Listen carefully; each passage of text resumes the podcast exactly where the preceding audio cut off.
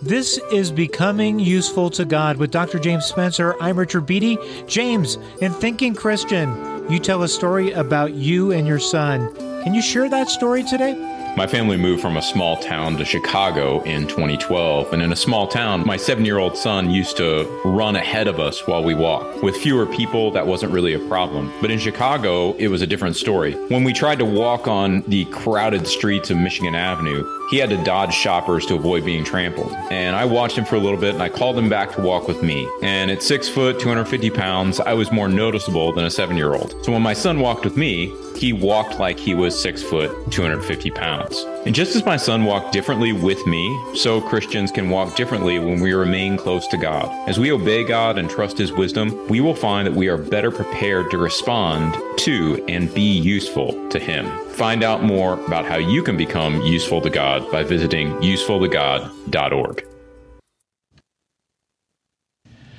This is Becoming Useful to God with Dr. James Spencer. I'm Richard Beatty. James, in your post titled God's Cubicle is in the Basement, you note God does not live in our world, we live in His. What do you mean by that? When we become too committed to the status quo, we begin to think God is required to preserve that status quo. The world we have or the world we want can lead us to think that God is limited to sustaining our relatively comfortable situation we can begin to think of God like a captive genie obliged to grant us our wishes. God can do more than we can ask or think. He's not constrained by his creation, though he is committed to it. Rather than allowing our own agendas and preferences to narrow the way we think about God, we must allow God's word and his active presence among us to shape us into the image of Christ so that we can be useful to God. Find out how you can become more useful to God by visiting usefultogod.org. This is Becoming Useful to God with Dr. James Spencer. I'm Richard Beatty. James D.L. Moody once said, I am convinced what this world wants is true men and women, not great men, but true and honest and upright persons that God can use. Does the world still want this as much as it did in Moody's day? You know, in a world that has made faith private and relegated religion to the domain of opinion, it's difficult to believe that the world wants women and men that God can use. Yet I still agree with Moody. This is what the world wants, even though it doesn't know that it wants it. Those who do not know Christ want peace, security, and freedom, but they don't necessarily know that those desires can only be fully met in Christ. They need to see us live a life filled with a desire for God. Moody's statement calls Christians to be true so that we can be people God can use. Find out how you can become more useful to God by visiting usefultogod.org. Welcome to Becoming Useful to God with Dr. James Spencer. I'm Richard Beatty. James, in Christian Resistance, you suggest that we often put too much trust in organizations and people that have no particular interest in making disciples of Jesus.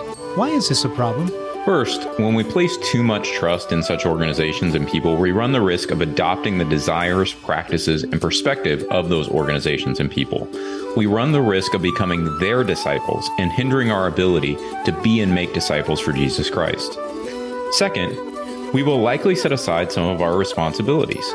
The body of Christ, for instance, is to care for the vulnerable in society, regardless of whether or not others are doing so.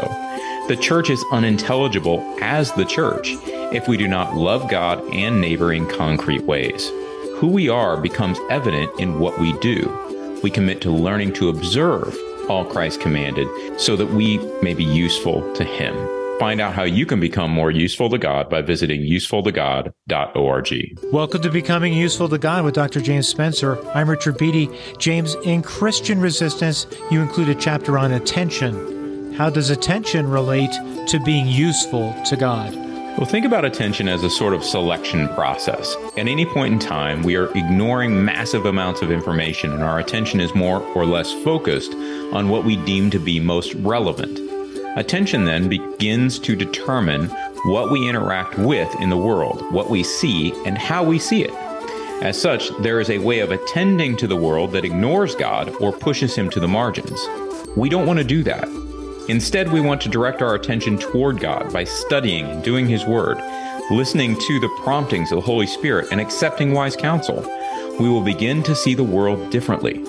When our attention is on God, we will develop a theological sense about the world and become increasingly more open for God's use. Find out how you can become more useful to God by visiting usefultogod.org. This is Becoming Useful to God with Dr. James Spencer. I'm Richard Beatty.